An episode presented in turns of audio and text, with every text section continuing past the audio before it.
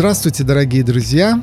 Я вновь рад приветствовать вас на нашем подкасте. Сегодня в нашей студии, студии Общества детских дерматологов, новый гость. Я с удовольствием представляю вам заместителя директора по науке Национального медицинского исследовательского центра здоровья детей, руководителя Центра профилактической педиатрии, доктора медицинских наук, профессора Макарова Светлана Геннадьевна. Здравствуйте, Светлана Геннадьевна. Здравствуйте, Николай Николаевич. Да, мы очень рады, что вы нашли время с нами встретиться и поделиться о наболевшем, поскольку к нам поступает очень много вопросов, а я знаю, что вы занимаетесь вопросами, связанными с диетологией, аллергологией. Вы являетесь одним из ведущих специалистов нашей страны в этом вопросе. Плюс ко всему еще замечательный педиатр, который знает все о детях применительно всех этих больших разделов нашей науки, диеты, питание, связано как это с аллергией. Все это, конечно же, очень актуально для наших мам, для наших слушателей, для докторов, которые дают соответствующие рекомендации родителям, поскольку весь этот комплекс проблем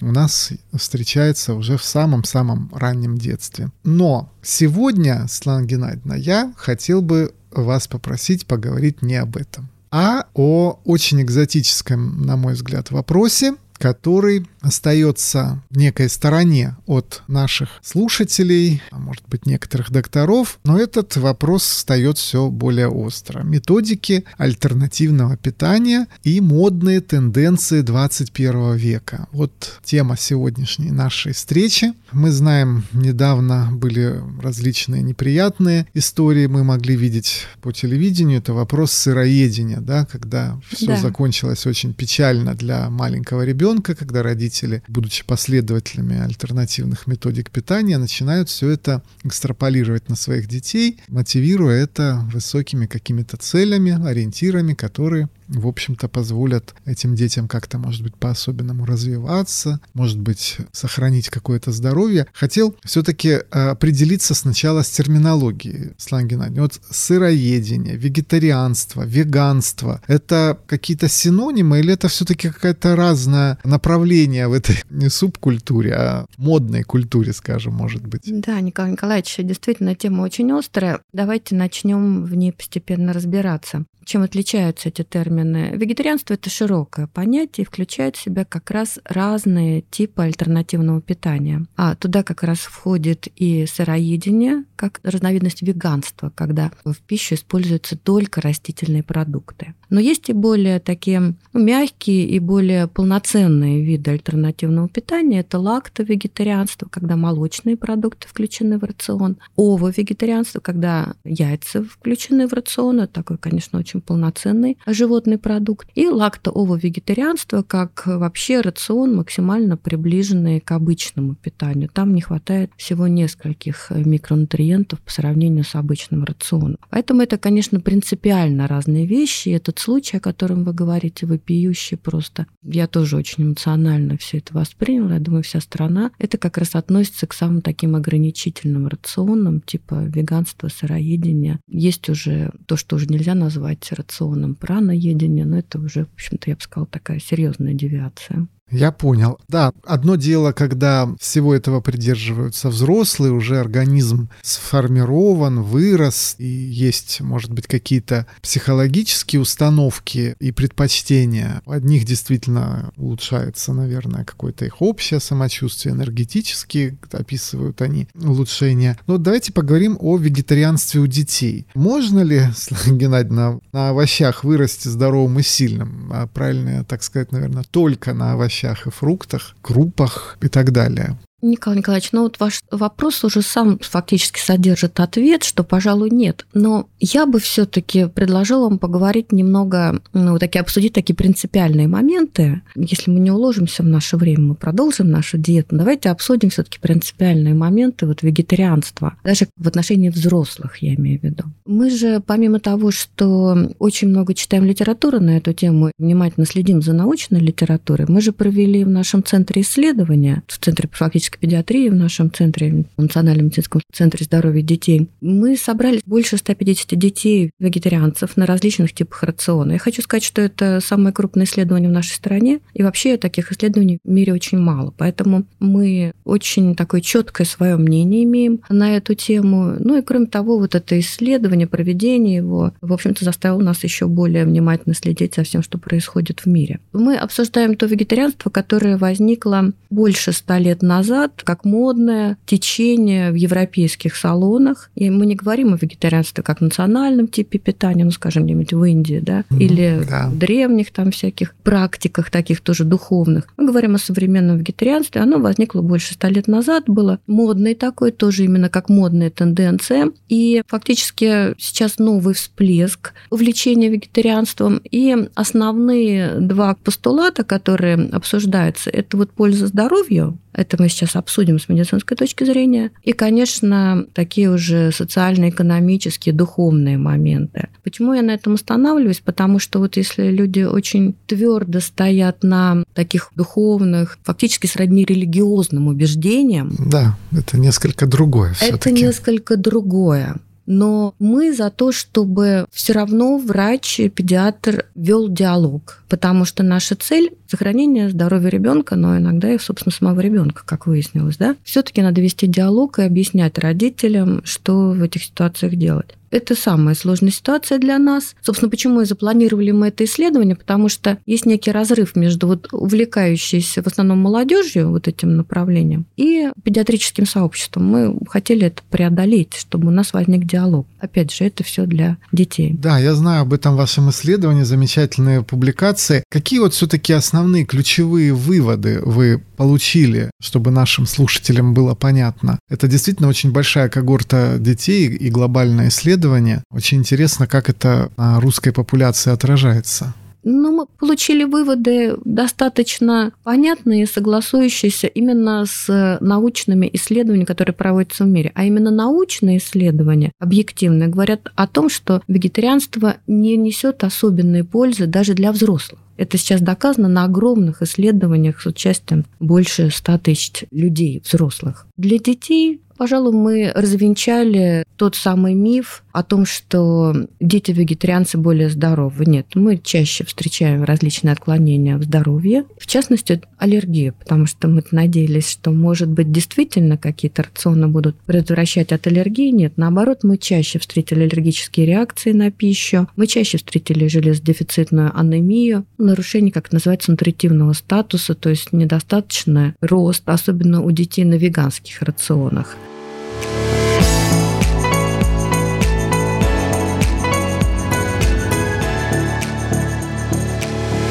Вот, кстати, очень важный момент, Светлана Геннадьевна. А вот еще вы упомянули о росте. Все-таки Влияет возраст начала веганства, например, ребенка насильно уже на первом году жизни, на втором, на третьем, либо это в подростковом возрасте началось веганство, и есть какие-то здесь различия риски больше в более раннем возрасте, наверное, да? Конечно, безусловно. И есть такие прям согласительные документы международные, которые говорят о том, что веганство не рекомендовано детям до трех лет. Мы в нашем исследовании тоже увидели, что самые выраженные отклонения именно если вегетарианство даже в расширенном таком виде рациона, ну и тем более веганство, как раз вызывает наибольшие отклонения у детей до трех лет. 3-7 лет такая возрастная категория тоже достаточно критично на это реагирует. И подростковый возраст – это вообще сложный возраст для организма ребенка. Вот, например, частоту B12, дефицитной анемии мы тоже довольно высокую увидели у детей в подростковом возрасте.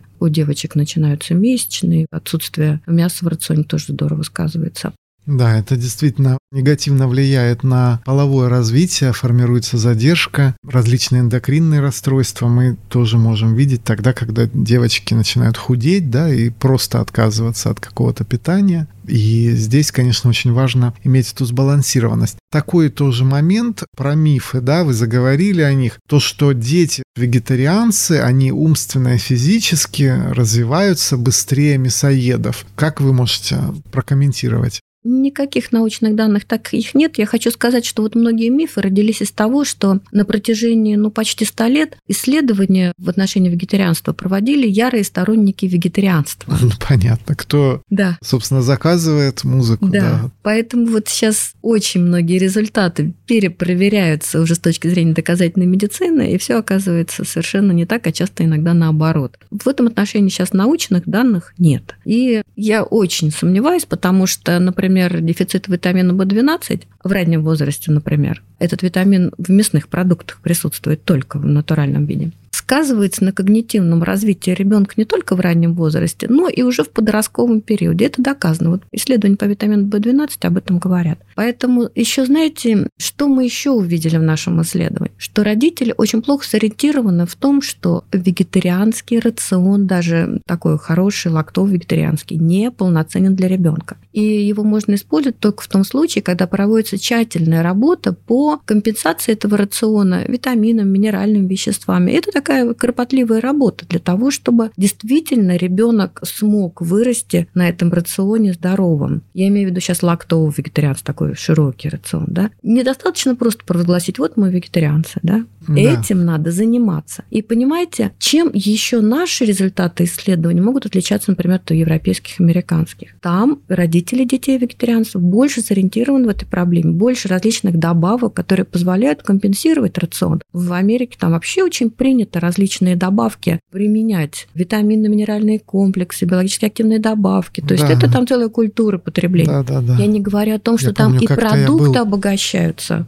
в Америке видел, был свидетелем, что утром семьи приходят, и жены, мамы, значит, достают прямо из сумочек такие заготовки из большого количества да, таблеточек. Горстями. Горстями раздают на завтраки всем членам семьи. И это без всякого вегетарианства. Поэтому там действительно отношение к вегетарианцу может быть немного другое, потому что, ну, как сказать, более безопасно. И вот второй момент в этой связи. Вспомнилась уж Америка, да? Сейчас все про нее говорим. Я не видел такого большого количества толстых людей, понимаете, на единицу площади, да, да в таком количестве, да. как это угу. культура фастфуда, прочих вот этих вот пепсикол. И вот это тоже часть подростковой культуры, которых невозможно отучить от хорошо известных нам марок фастфуда и питания, соответствующего, как это называется, западный тип диеты. Да, западная диета. Тип питания, да, угу. который в том числе, как уже доказано, например, влияет на развитие акне, западный тип питания, в отличие от азиатов, посмотреть, да, действительно там больше вегетарианцев, и они не каждый день едят мясо, скажем так, как это правильно, пескарианство, да? Пескарианство – это когда рыба остается когда в рационе. Рыба, да, Еще рыба такой есть и, вариант. Да, да, да, рыба и продукты, связанные с морем, и какие-то растительные вещи. Тоже здесь есть, действительно, наверное, должен быть какой-то баланс. Все-таки мы должны говорить в первую очередь о здоровом, наверное, питании. Абсолютно верно, да. Это не подразумевает полный отказ от мяса. Можно его периодически употреблять. Но большое количество овощей и фруктов – это не обязательно вегетарианство. Это просто здоровье здоровый тип питания.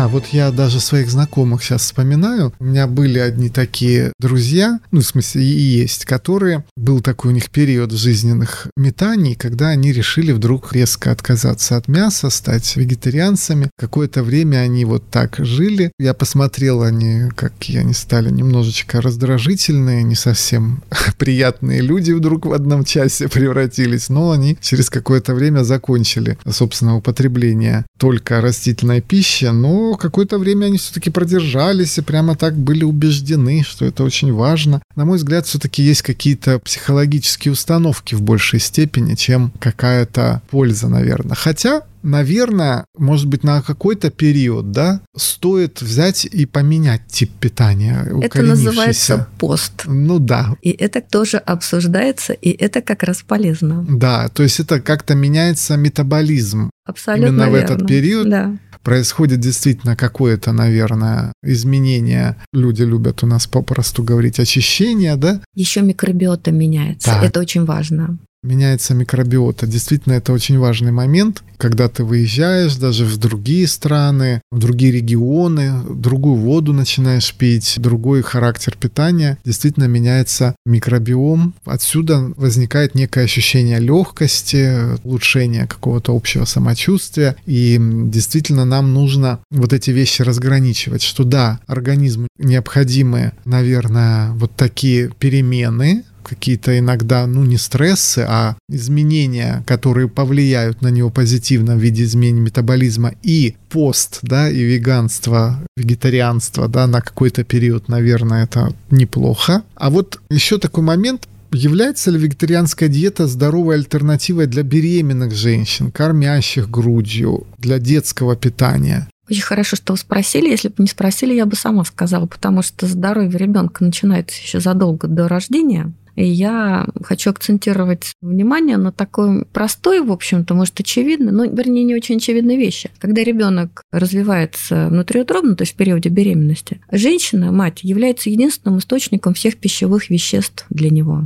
А это просто критический период закладки здоровья. Поэтому, если что-то мама недополучает рационом, все это недополучает ребенок на самых важных этапах своего развития. Поэтому прописано, это согласительные документы международные, что веганство крайне не рекомендовано в период беременности и кормления грудью. Потому что если ребенок на исключительно грудном скармливании, там тоже самая история, тоже мать является единственным источником всех пищевых веществ для него. Если женщина находилась по каким-то своим убеждениям на веганском типе питания до беременности, ей рекомендуется перейти хотя бы временно на вегетарианский, да, пусть без мяса, если она прям вот так уже очень убеждена, но с другими животными продуктами. И, конечно, с обязательной дотацией витаминов, минеральных веществ, так как это необходимо а не просто так, что вот я веганка. Поэтому нет, нет и нет, не рекомендовано веганство во время беременности, кормления груди, и это прям критически важно для ребенка. И вегетарианские рационы только с коррекцией рациона.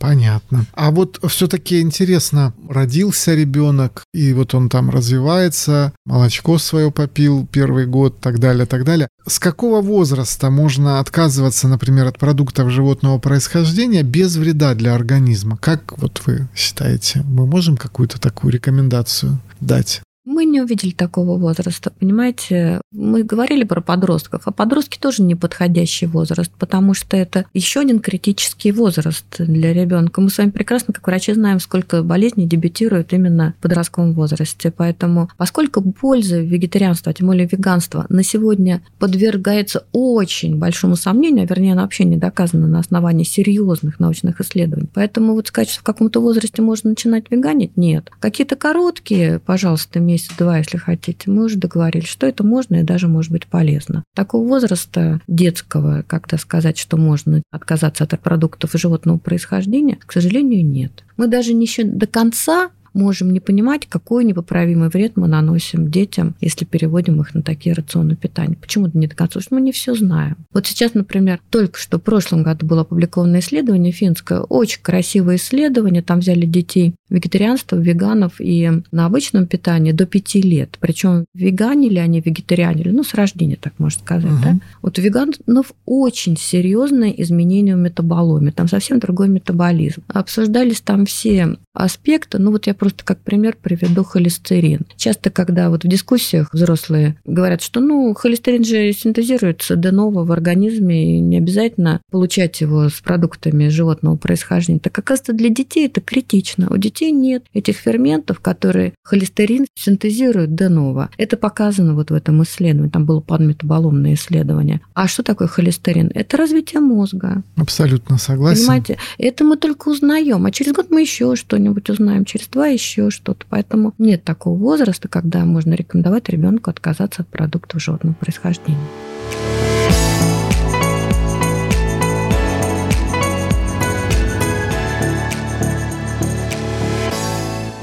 Очень интересно, действительно, очень много всего последнее время наука наша узнает, и мы вместе с ней. Я что могу сказать? Наверное, посоветовать родителям, если они сейчас нас слушают, не навязывать детям свои какие-то личные предпочтения, подождать, пока они вырастут, и сами определяться, хочется им быть веганами, вегетарианцами Николай Николаевич, а если я добавлю, если все-таки по каким-то причинам, я понимаю, что мы должны тоже уважением относиться к родителям, к их убеждениям, в определенной степени, конечно, к не таким крайним, с которых мы начали с вами беседу. Пожалуйста, если все-таки вы хотите, чтобы ваш ребенок соблюдал вегетарианский, ну или, не дай бог, веганский рацион, пожалуйста, приходите к нам, мы с вами поговорим, и мы придумаем, что сделать, как сделать рацион, ну, хотя бы максимально полноценным. Мы не боимся родителей вегетарианцев, мы знаем, как помочь, Потому что я знаю, это огромная проблема. Обычно родители вегетарианцев избегают врачей, не рассказывают им, а это,